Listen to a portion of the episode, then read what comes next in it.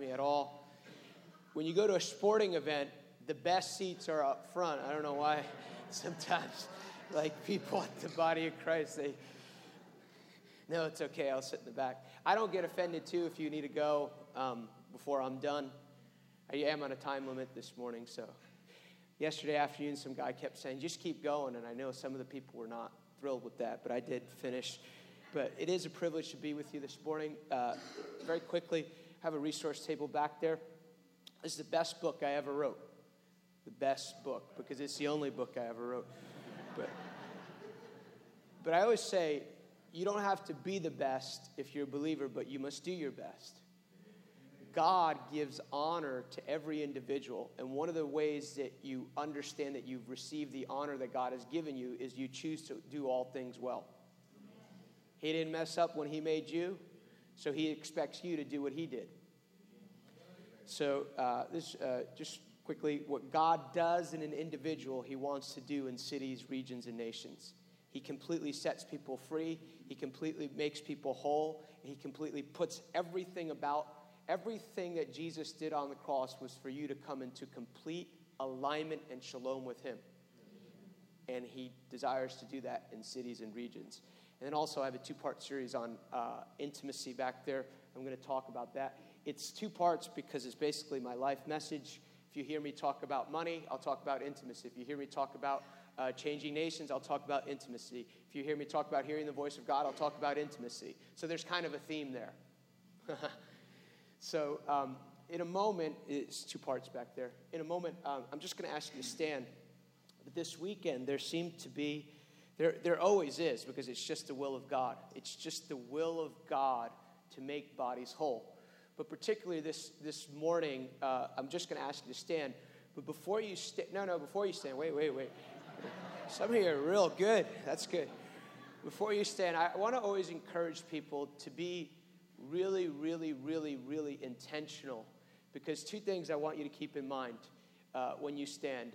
Uh, when you stand, I want you to stand as a prophetic act that whatever negativity from 2016 you're leaving behind.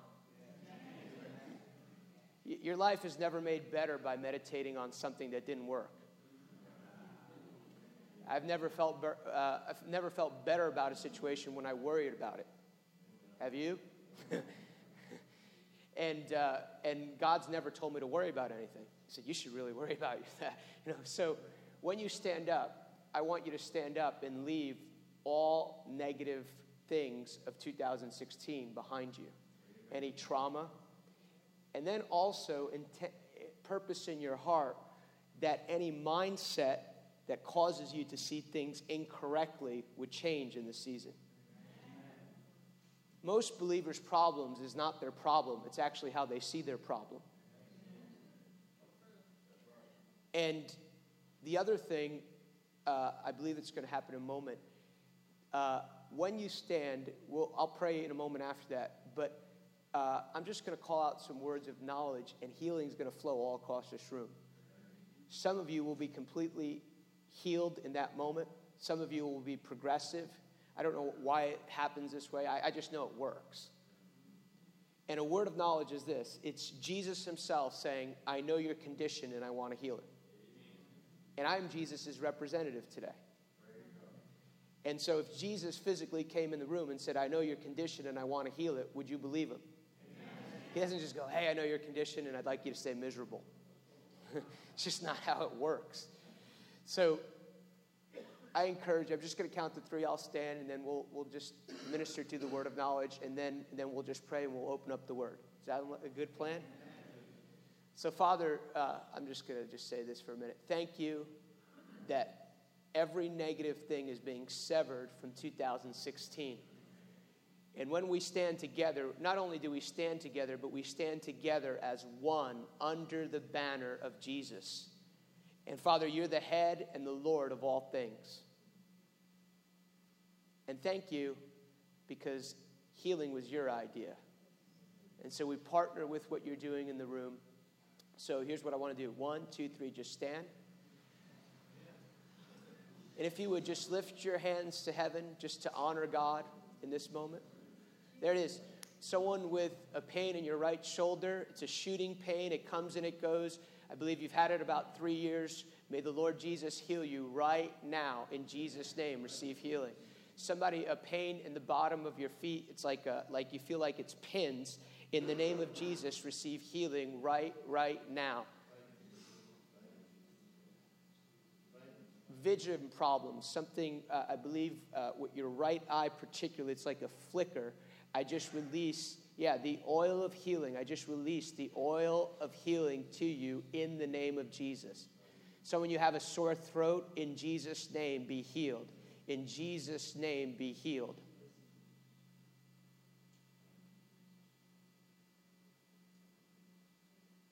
Let's just pause for a moment. Sometimes there's just like a settling of God's presence.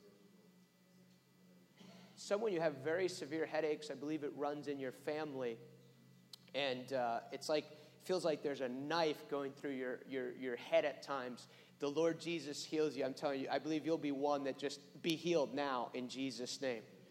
Be healed now in Jesus' name. Be completely, you actually take medication, it doesn't much help. Be healed now in Jesus' name. Lower back pain, the fire of God is on your lower back. Be healed in your lower back. Be healed in your lower back it, you, uh, the fire of God, it's like in your back and it's going down back above your legs. It's a sign to you that the Lord is healing you today. Be healed in Jesus' name.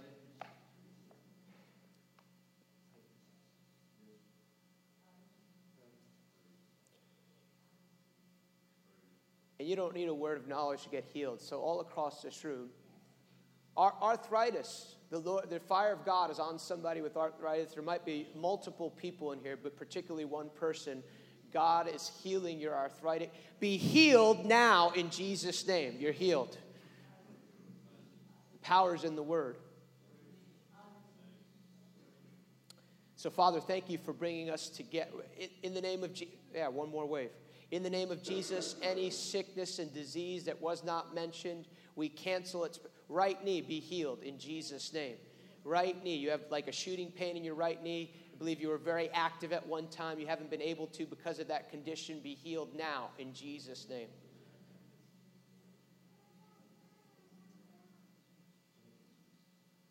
Any sickness, any disease in this room, I encourage you, if you have anything that wasn't called out, just, just say, I receive healing in Jesus' name.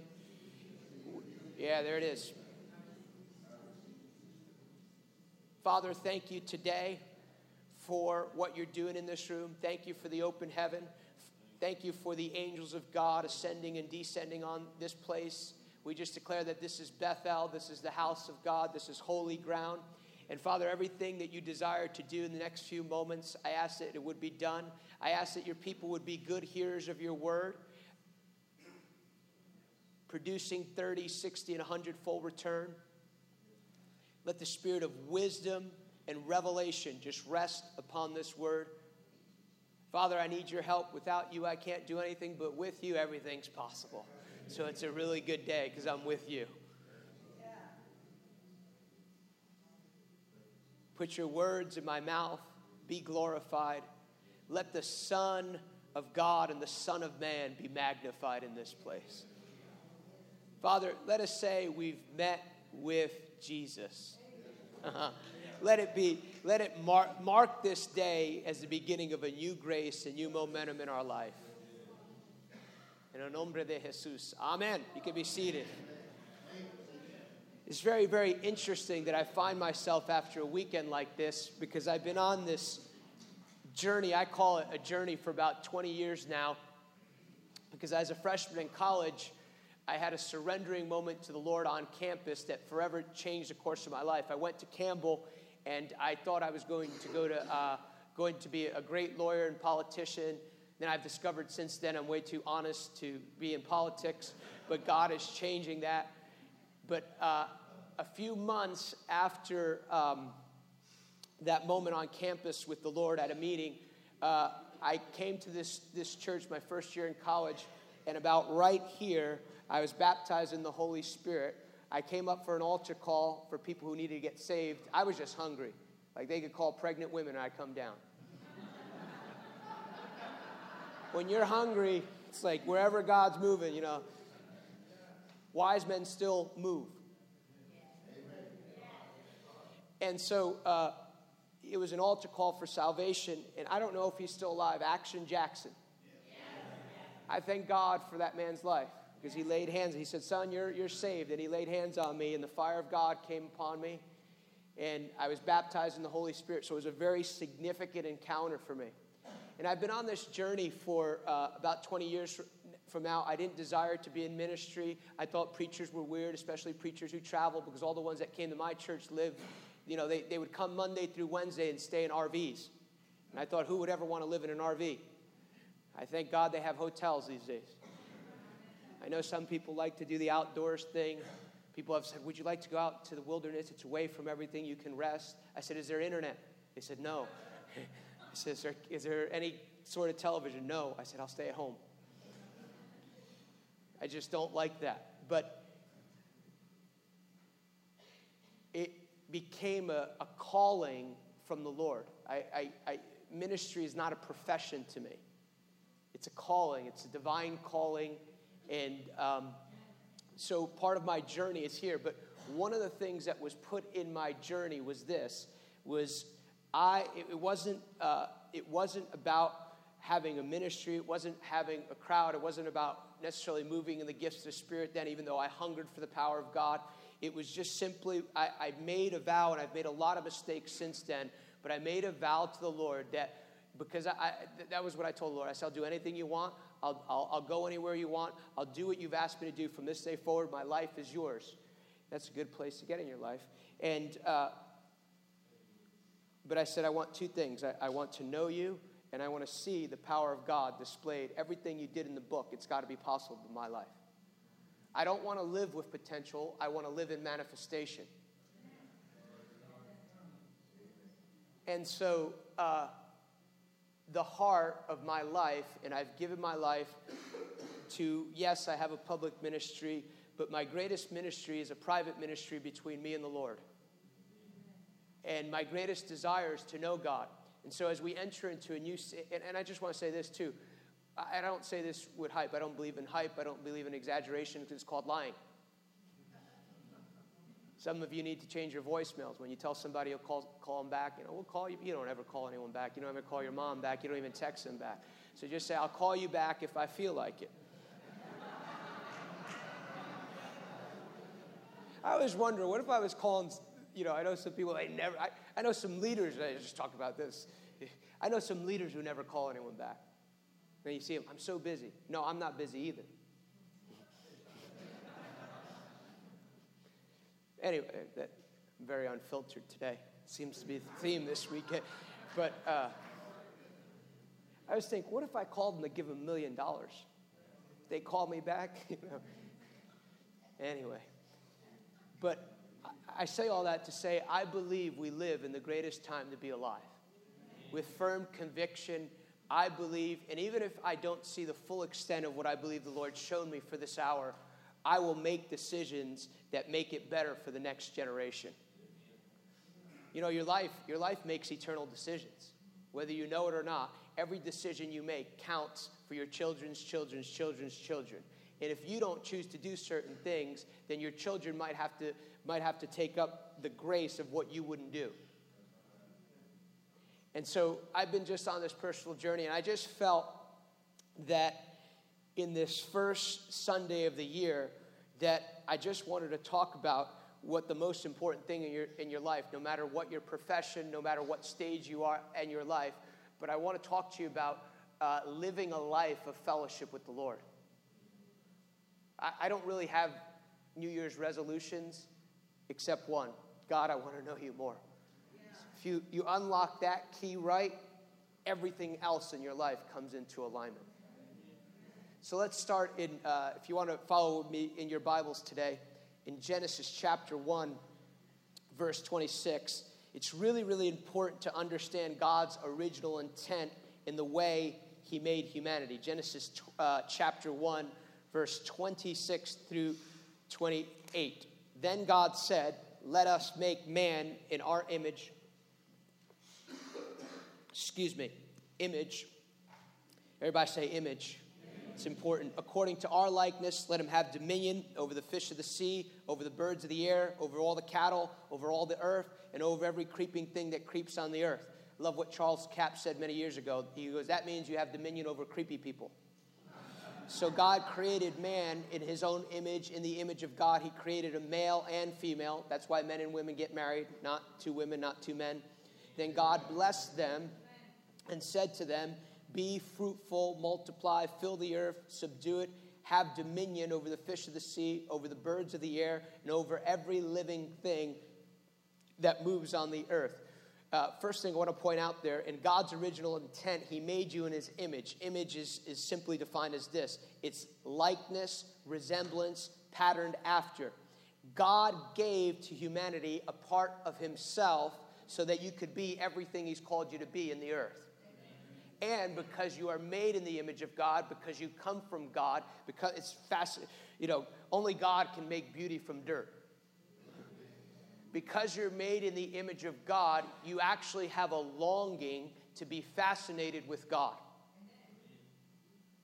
One of the challenges in the Western church is probably a good percentage, I don't care to say how high that percentage is, they're not really fascinated with God. And so they, they actually look for their fascination and entertainment and different things. There's nothing wrong with having fun in life, but if that fun doesn't is not if, if your life is not being fascinated by God and you're in Christ, there's a major issue. And, and the other beautiful thing about this, you, you were created for fellowship, but everything that God created man and women to do, He already gave them the gift to do. like, like my desire is to live this life of fellowship, but I'm actually just giving back to God the gift He gave me so I could fellowship with Him. You have a choice, but the great thing about that choice is you have been given the power to choose correctly.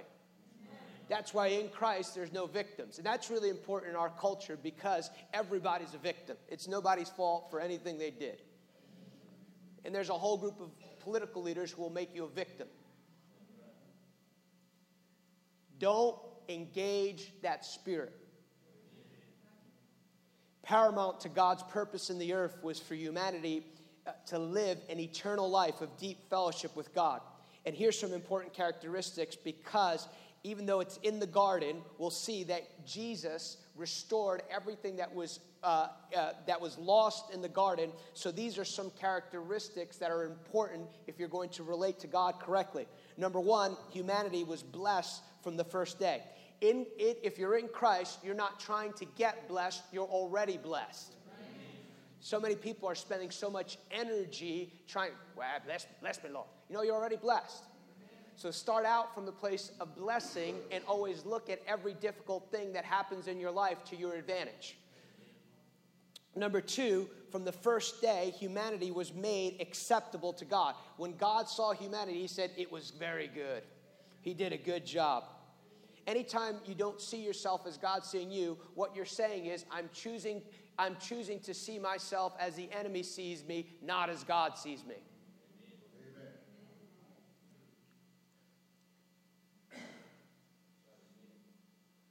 Another characteristic humanity was made to know the approval of God without ever having to perform. He was good on the first day. We don't commune with God. We don't spend intentional time with God. We don't fast and pray to get to get approval from God. We come from the place of approval, and it changes our affections, so our affections can more more more uh, more graciously receive what He's already done. You were also created to think like God, and this is also really important. You were born to rule and reign in the environment, not be defined by the environment around you. It's, there's something distorted in a group of people who want to be ruled over. But yet, there's whole nations that turn in revolution government take care of us. Do this do that. What is that? That's why where you see communism flourish there is there's a, a taught principle there is no god because government becomes your god. And by the way it only works for the people at the top. Democratic socialism that's so demonic. It's just a lie. If you believe that stuff, you have been, you, you have been educated according to a Babylonian system, not the ways of God. People are like, Are you talking policy? No, I'm telling you what the Bible says.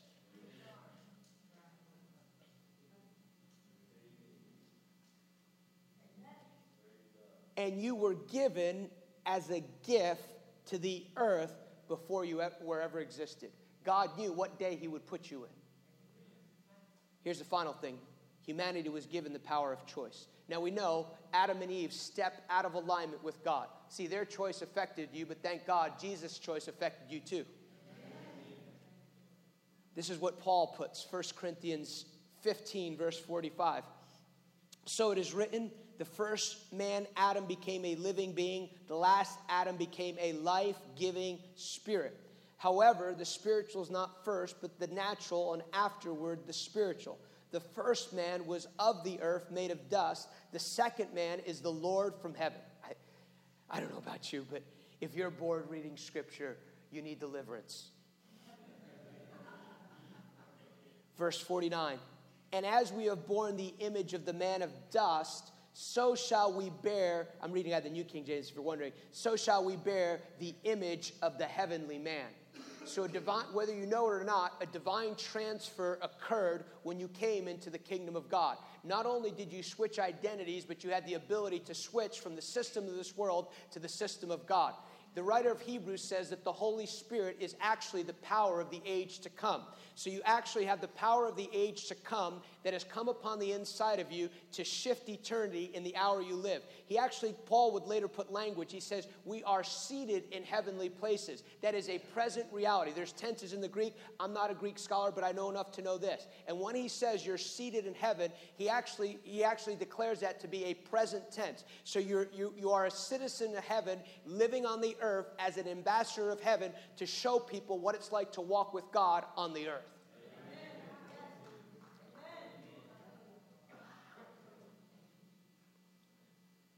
But here's an important principle the kingdom of God can only be understood when it's the primary pursuit of your life. The king, me say that again. The kingdom of God can only properly be understood when it's the primary pursuit of your life. Many believers are trying to add God to, the, to, the, to, the, to their discipleship understanding from the world system. It's a completely shift in the way you think when you come into the kingdom of God. So sometimes, and I'll just use this example because it's fun to use.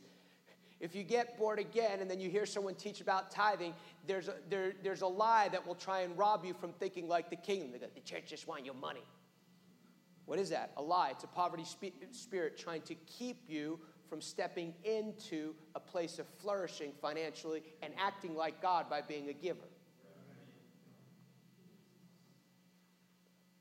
So here's what Jesus said. And Jesus speaks this statement within the context of the cares of this world. And he actually rebukes, uh, he, he, he says, generation of unbelief.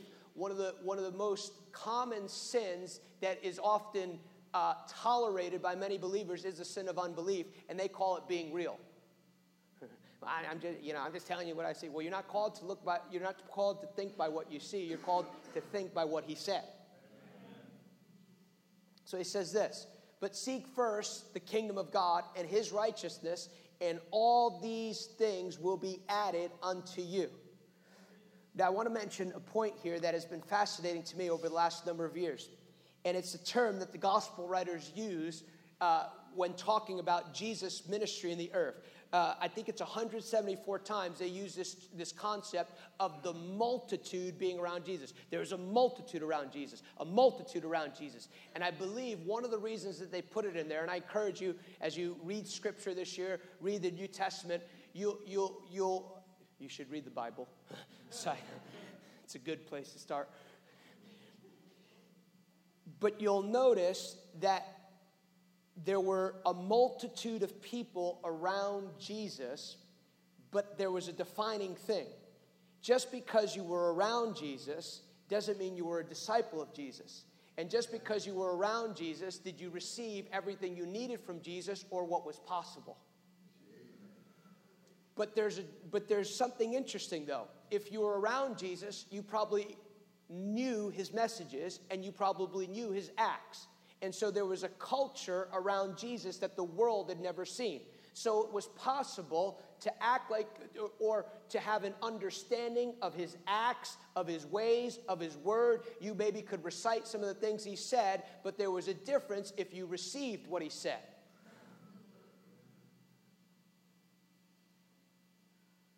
And I believe the same thing has infected sometimes believing communities. A lot of people know what he says, a lot of people know what he did, but they're actually not in alignment with him. Jesus would actually talk about this because he, he would say, He who has ears, let him hear. I want to suggest to you that everyone there had ears, they just weren't listening to what he was saying.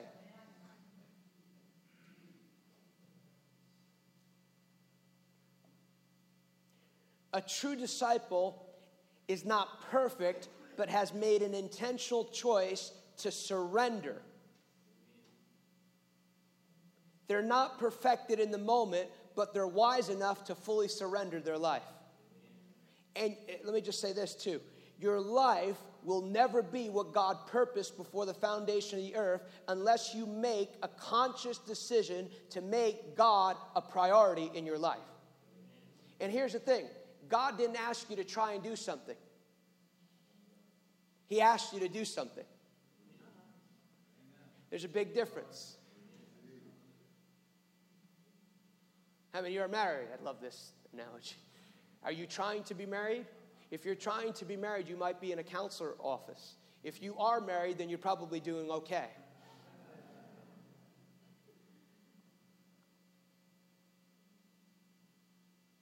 Some of you are probably very good employees. You're not trying to show up to work on time, you are showing up for work on time. See what I'm saying? Most Western Christians, when they say they're going to try and do something, it usually means, I know I should do that, but really I don't want to do it, so I'm just going to make you feel good in the moment and tell you I'm going to try and do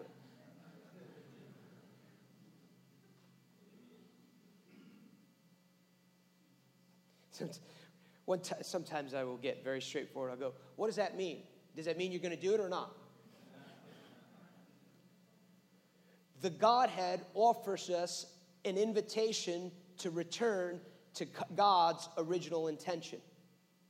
When we make the kingdom of God the priority of our life, we begin to process of, uh, excuse me, we begin the process of learning to live from heaven towards earth. This is what Jesus said in Matthew 11. Come to me, all you who are heavy laden, and I will give you, excuse me, who labor and are heavy laden, and I will give you rest. It's from the place of rest. It's a beautiful thing. But then he says, Take my yoke upon you. And Peter, I was, I was reading this this week, really meditating on, on this. He said, Cast your care upon me. It's not, uh, it's not an optional thing. He's actually given you an apostolic command that when you put the burden of this world, the burden of your children, burden of your work, burden of your finances, when you allow that to stay upon yourself, what you're actually saying is, God, you're not big enough to handle this issue in my life. Then he says this, and this is really important because it starts from a place of rest, true fellowship. You, you, you must make a conscious decision to make this divine exchange between you and God. God, you're Lord over this, it's not my issue. You're Lord over this, you're not, it's not my issue. You're Lord over this, it's not my issue. I choose to give it back to you because this is not my burden. There's something freeing when you're like, this issue is yours, this unsaved relative is yours, this, this ministry, it's yours, it's yours, it's yours. And you're like, ooh, that feels good. And then he throws this line in here because this is really important because I find many people are so overcome with the things of this world, they can never get to this next verse. Take my yoke upon you and learn from me. That's one of the greatest verses in the Bible. Learn of him. You should ask yourself, God, what does it mean in 2017 for me to learn of you? For I am gentle and lowly in heart, and you will find rest for your souls. Has this last season been restful for you? It doesn't mean you don't have any issues, but you can stand and rest the whole time. For my yoke is easy and my burden is light. God has a deep desire to relate to humanity his, as, as his sons and daughters and as his friends. He's looking for friends. He's in this, in this outstanding thing that God is doing in the earth that we saw uh, partially what he was doing the last few days. He's not looking for the next great preacher. He's not looking for the next great gospel singer. He's not looking for the next miracle worker, Benny Hinn. He is looking for friends.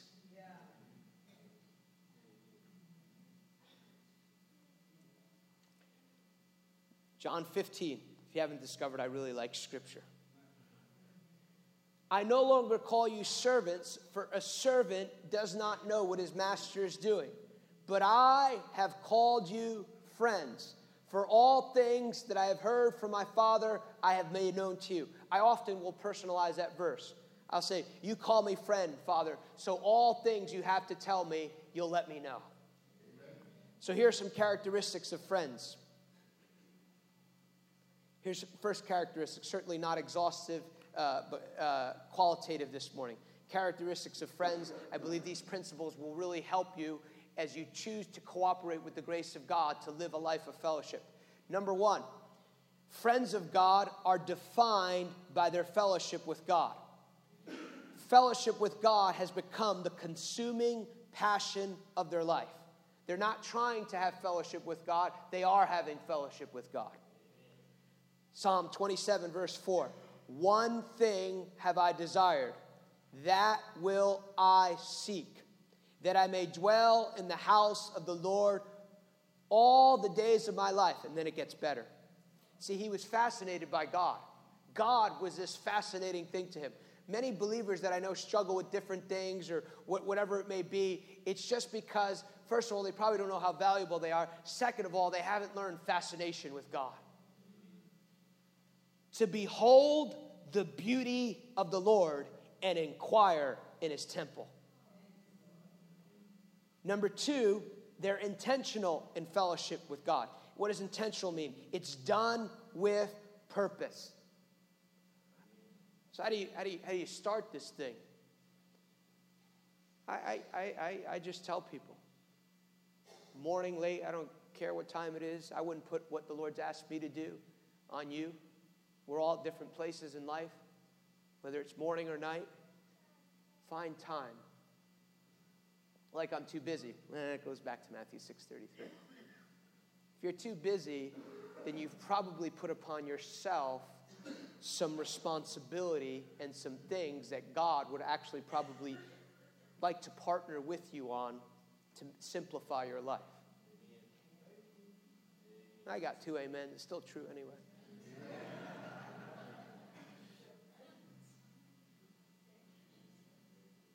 Start with 10 minutes. Start with five minutes. On your way to work, pray in the Holy Ghost. Paul was Southern. He said, I pray more in more tongues than you all. Take five minutes, take 10 minutes, put on some worship music. You don't have to read a whole lot of scripture, but I encourage people to have a Bible reading plan. Meditate on scripture. Allow that to define your thinking. What's meditation? You ever worry about anything? Just go the other way and put a scripture in it.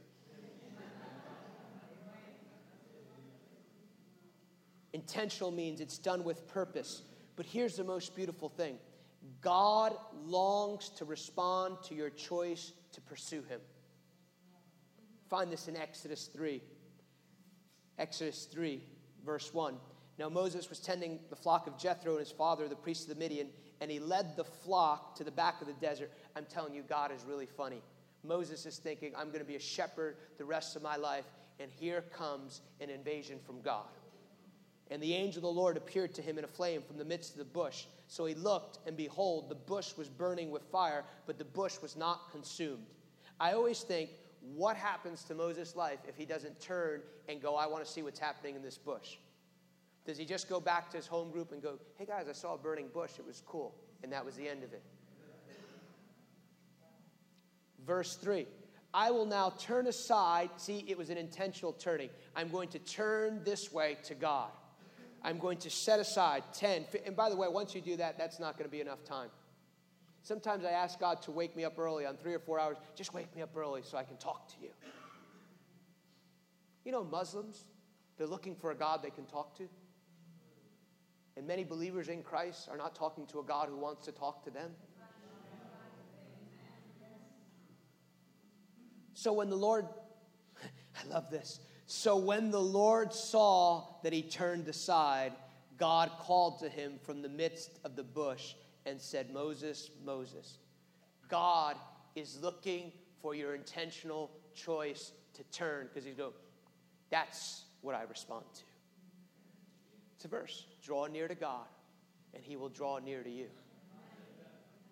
It might not be fireworks the first few days you do it. Remember the first day in that dorm room at Campbell? I said, I'm going to talk to God. After about five minutes, which was, I'm sure it was at least two hours, that I prayed about everything I could pray about. You know, I didn't have any of those moments that you read about some books. I've had those moments later, thank God. You know, no angel came in the room. I said to myself, this is so boring. How do people talk to God? But I realized, first of all, I realized James 4 was true. So you have to get to the place in your life where the Bible is actually true in your life. Either the Bible is true or it's not. So I said, this verse has got to be true. So I'm going to believe this verse, not what I'm experiencing, and I'm going to make my experience this verse.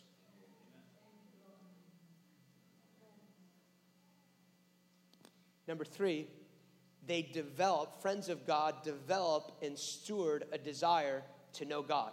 See, you have an, an instinct, I said uh, a while ago, you have an instinct in your DNA, even if you're not in Christ, you have an instinct thing that goes, I want to know God, whether you know it or not. But you must steward that desire. You must see the, the, the, the, longer you make that intentional choice, day after day, 24 hours a day, seven days a week, to make a conscious decision, you actually feed that desire. You see this in your body. I do, I do pretty good. I try and stay off. I can't eat ice cream every day. That's why I work out. I know you can tell, some of you. You're very impressed with my physique. But you say, my God? it's my friend Brian here. But I can't eat ice cream every day. I love ice cream, but I can't eat ice cream every day if I'm going to be halfway healthy. But I notice if I have some ice cream, I had some during Christmas, or if I go up to Cheesecake Factory and have a red velvet cheesecake that I haven't had in like two months, the next day I go, oh, Jesus, I'd like another piece of cheesecake. Why? Because I, I fed a desire when you feed your desire, the great thing about God, it's like even after wonderful times like we had this weekend, or wonderful times of fellowship with the Lord, or talking to the Lord, you're like, this is amazing. But the way of the kingdom is satisfied but never complete. I don't understand people who like, they kind of like where they're at in God.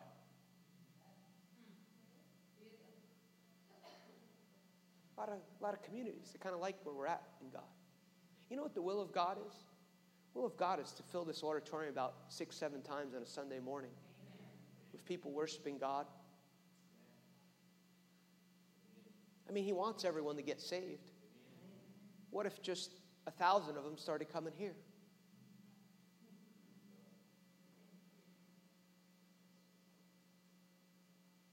Satisfied, but never complete. Matthew 5. Blessed are those, what? Who hunger and thirst for righteousness, for they shall be filled. When you steward your hunger for God, it actually makes you more hungry. I had this picture years ago, and in this picture was the table of the Lord. And from one end to the other, you couldn't even see the other end because that's what it's like to walk with God. Like I know we have we have these things, these terms we use. Well, he he's really mature. He's been walking with the Lord for a while, and you know. And by the way, just because you've been saved for 20 years doesn't mean you're mature. You might just be taking kindergarten for 20 years. Sorry to tell you. But this young man came and ate at the table of the Lord. I call it the table of the Lord. That's how I interpreted it. And Jesus was standing right there. And he goes, Oh my God, this is amazing. He starts eating the first thing at the end of that table. And, he, and, he, and, and, this was my translation. It's almost like, This is revival. This is amazing. This is like so awesome. And then he leaves. And Jesus is like, But there's more. There's all this. But he thought it was revival. We stop way short of what God has for us. I have a few more things to say, then I'll land the plane. Psalm 84 32 My soul longs and even faints for the courts of the Lord. Now, here's an interesting statement he makes. This is David. My heart and my flesh cry out for the living God. That's, it's really interesting, right? I don't necessarily teach out of a paradigm like this, but often say, yeah, your flesh, your nasty flesh. And you know, like people are like having internal schizophrenia inside themselves. But Paul, excuse me, David, in an old covenant, had so lived a lifestyle of intentional fellowship with God, his body actually craved for the presence of God I feel that sometimes. Sometimes I'm working at my desk, and I'll just hear the Holy Spirit go, I'd like to talk to you right now. Can you put that down? I'd like to spend some time with you in worship.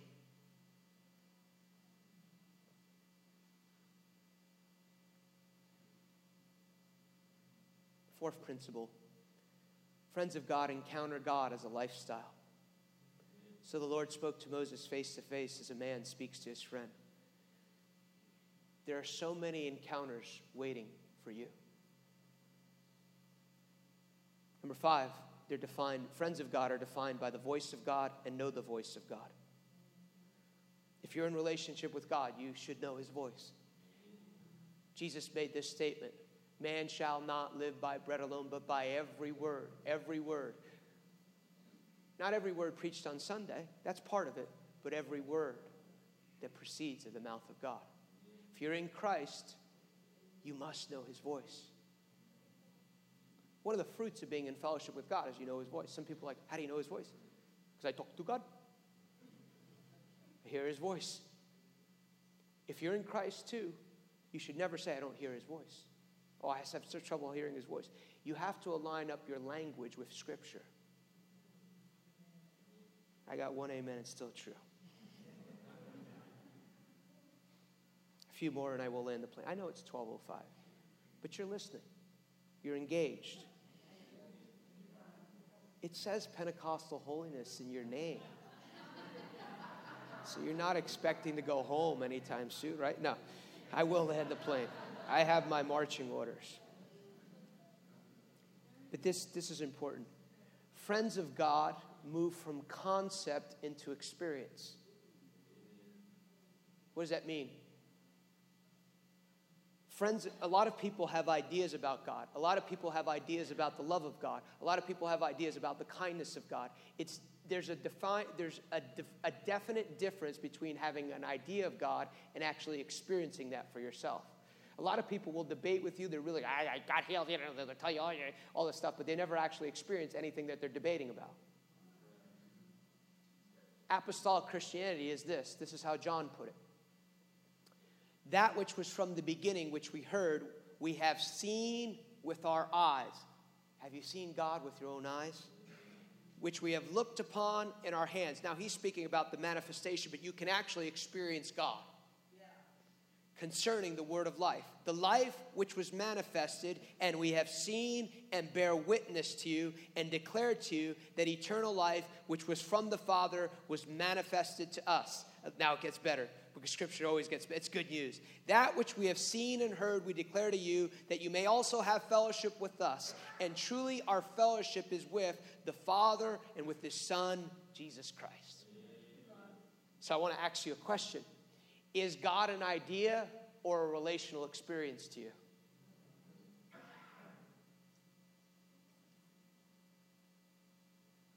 two more principles friends of god have access to the mysteries of God. friends of God have access to the mysteries of God. What does that mean? Jesus said this I will open my mouth and I will utter things kept secret from the foundation of the world.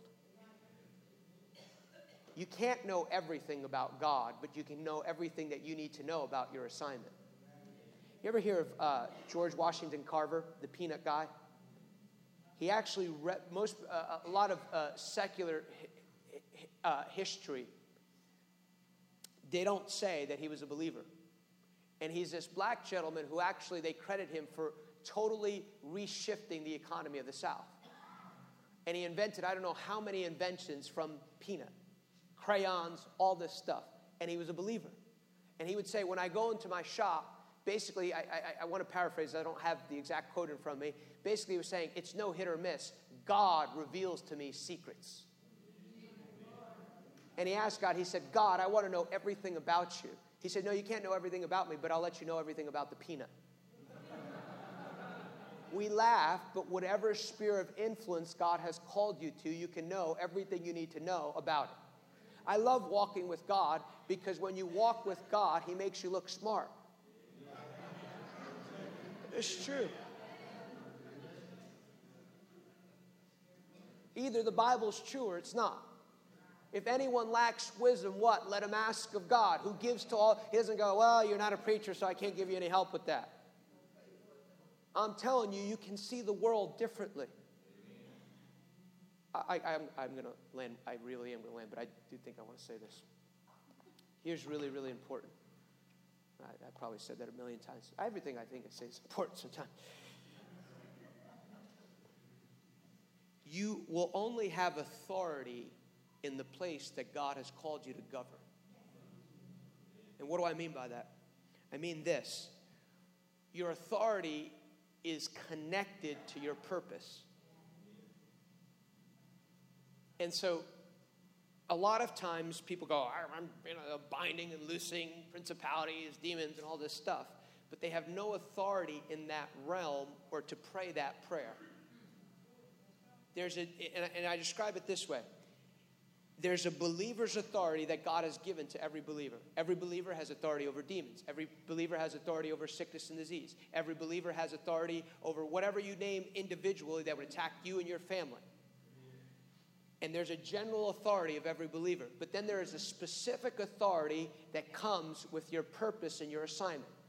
Say this I have an advanced degree from Campbell University in education, but I can't go to a Harnett County school tomorrow and stand up and go, I, I have authority to teach here.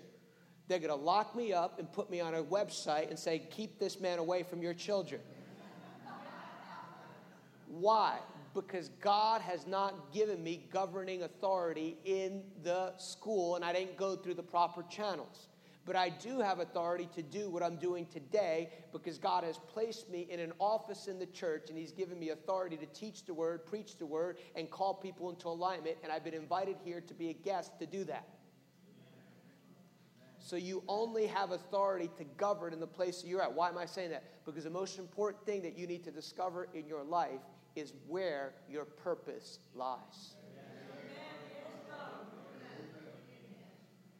If you're called to be in business, don't desire to be in ministry because your authority to govern is in business. If you're called to education, you, you, know, it doesn't mean you can't teach the word or anything like that. That's not what I'm saying.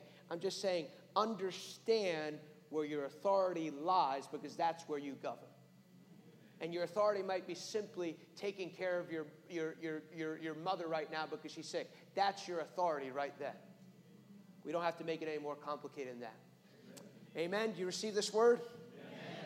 If you receive this word, why don't you just stand to your feet and just lift your hands?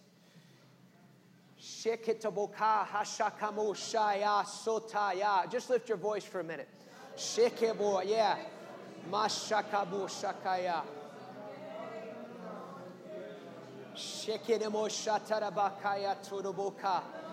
Father, we honor you today and we receive your word. We receive your word. We say yes and amen to your word. We say yes and amen to your word. We honor you today.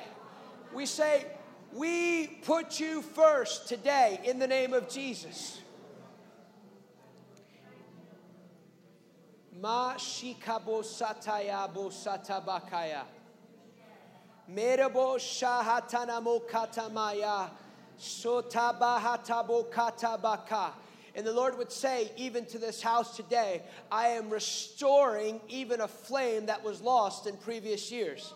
And I desire 2017 to release to you a new momentum to step in to the power and the purpose of God.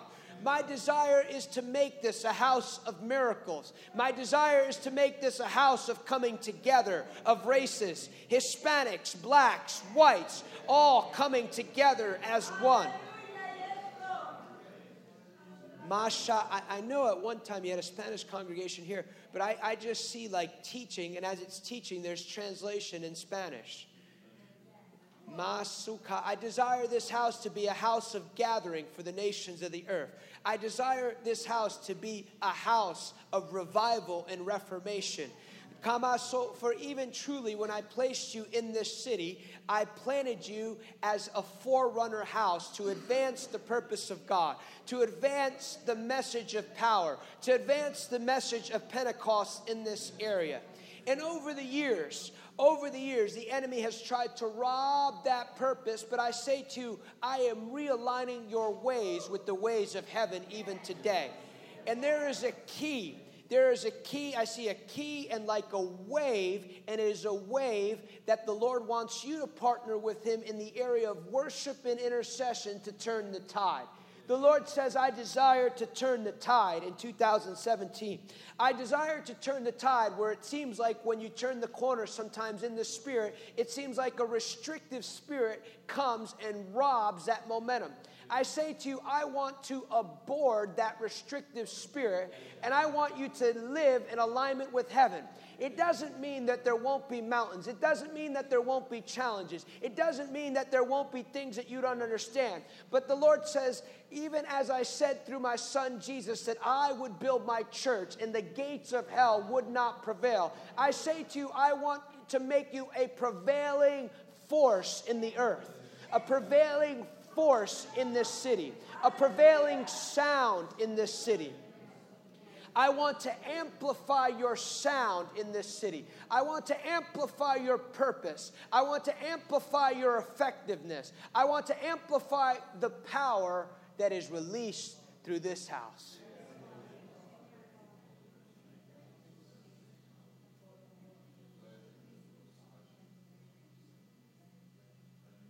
Shikamohaya Sukaramahaya.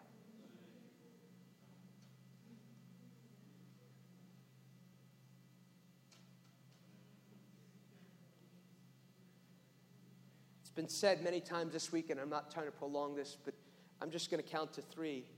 And I believe there's, uh, there's a call today as we respond to the word of the Lord, a call today to once again, on this first day of the year, renew our commitment to present ourselves as living sacrifice.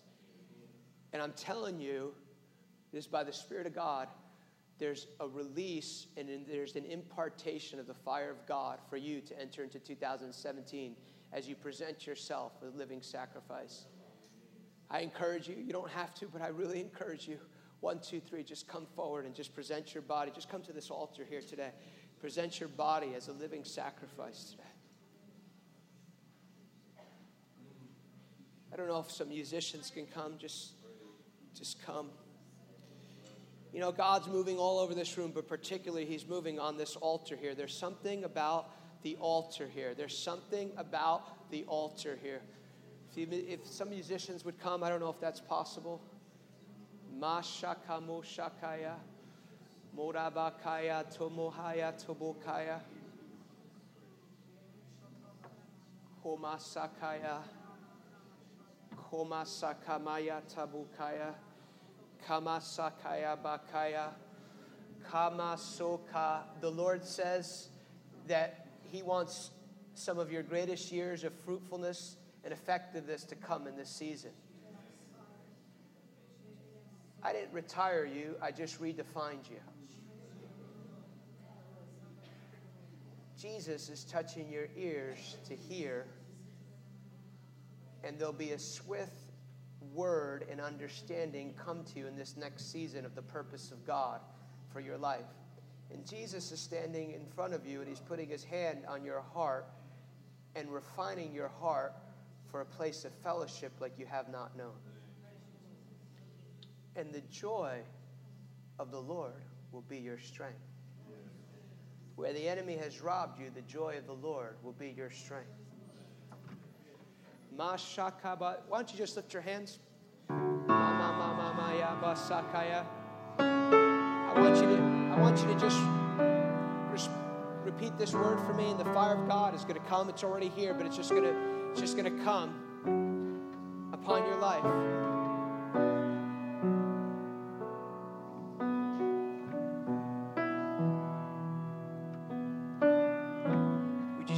This with me? Father, Son, and Holy Spirit, with your help, I present myself as a living sacrifice. Come, Holy Spirit. Release your fire on my life. Whatever it looks like, I receive. Fire of God. See the fire? I see the fire of God falling on people's hands. I see the fire of God upon people's hearts. I see Jesus touching people's eyes to see. Mashakaba sukaya basakaya busakaya. Yembokaya busakaya bushakaya. Makaya bushakaya basakaya. Mahashakaya bushakaya basakaya busha. Mashakaba shikibuya bushaya. Yabasakaya boshakaya. Yeko boshakaya boshakaya basakaya. Mekeyete bokaya basa. Mekeyete bokaya.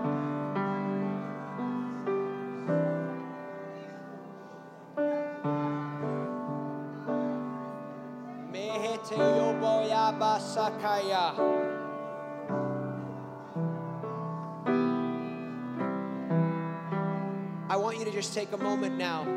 There's a moment here that is really personal between you and the Lord.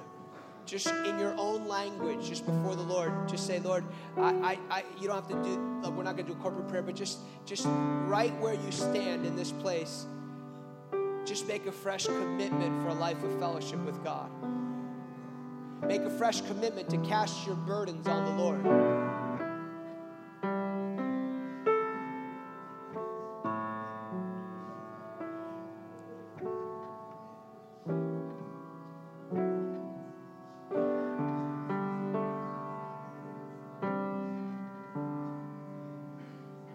I'm telling you by the Spirit of God, some of you are going to hear the voice of God like never before in this season. Some of you are going to have dreams in this season that you've never had. Some of you feel right now there's a fire on your hands, and it's a sign to you that the Lord is anointing your hands as hands of healing. Some of you feel like a fire on your mouth. I bless the fire on your mouth. Some of you feel like a fire on your feet. It's a prophetic sign that you're going to walk in a place that you've never walked before. Oh, Moshahaya.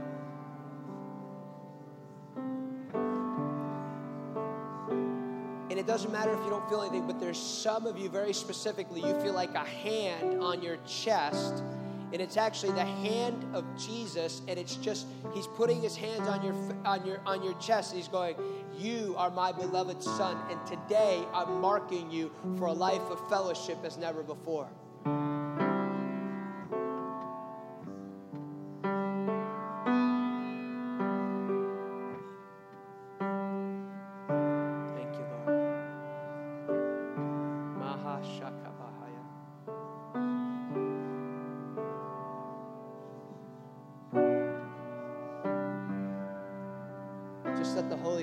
Minister to you. It's just between you and Him right now.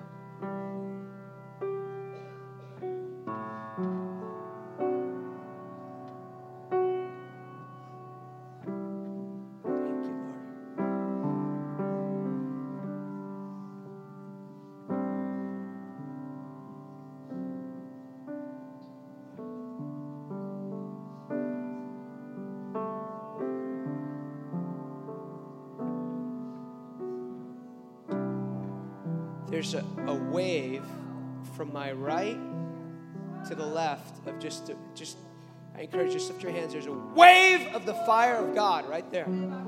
Receive the fire of God in Jesus' name. Fire on some people's heads, fire on some of your ears, fire on your feet. Some of you, as that fire came, your body was healed. You didn't even notice it when you get home, but you'll go, oh, that doesn't hurt anymore. I'm healed.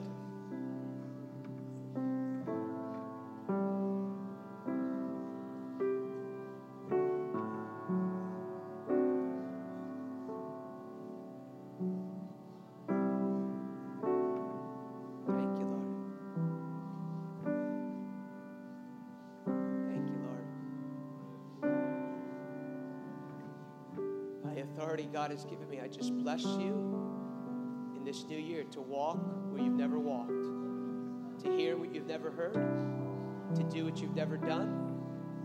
I bless you with the grace to radically obey a good father. Amen. You look this way. Thank you very much for allowing me to minister to you. Praise the Lord. Praise the Lord. Thank you, Lord. Well, Abner, thank you so much. Uh, receive this word. Amen, church? Huh. I forgot to thank you publicly. You weren't here last night. Thank you for allowing us to come and use your facility this week. We may, obviously wouldn't happen without you guys. I just want to publicly thank you guys. Thanks. You're, you're most welcome. Take this word, use it. 2017 will be a great year. And Mary has chosen that better part which cannot be taken away from her. Intimacy brings everything that we need, and out of intimacy, everything flows that God wants us to give. God bless you. Have a great day. God bless you. Stop by out front, visit with Abner's staff. He's got a product table out there. Have a great day.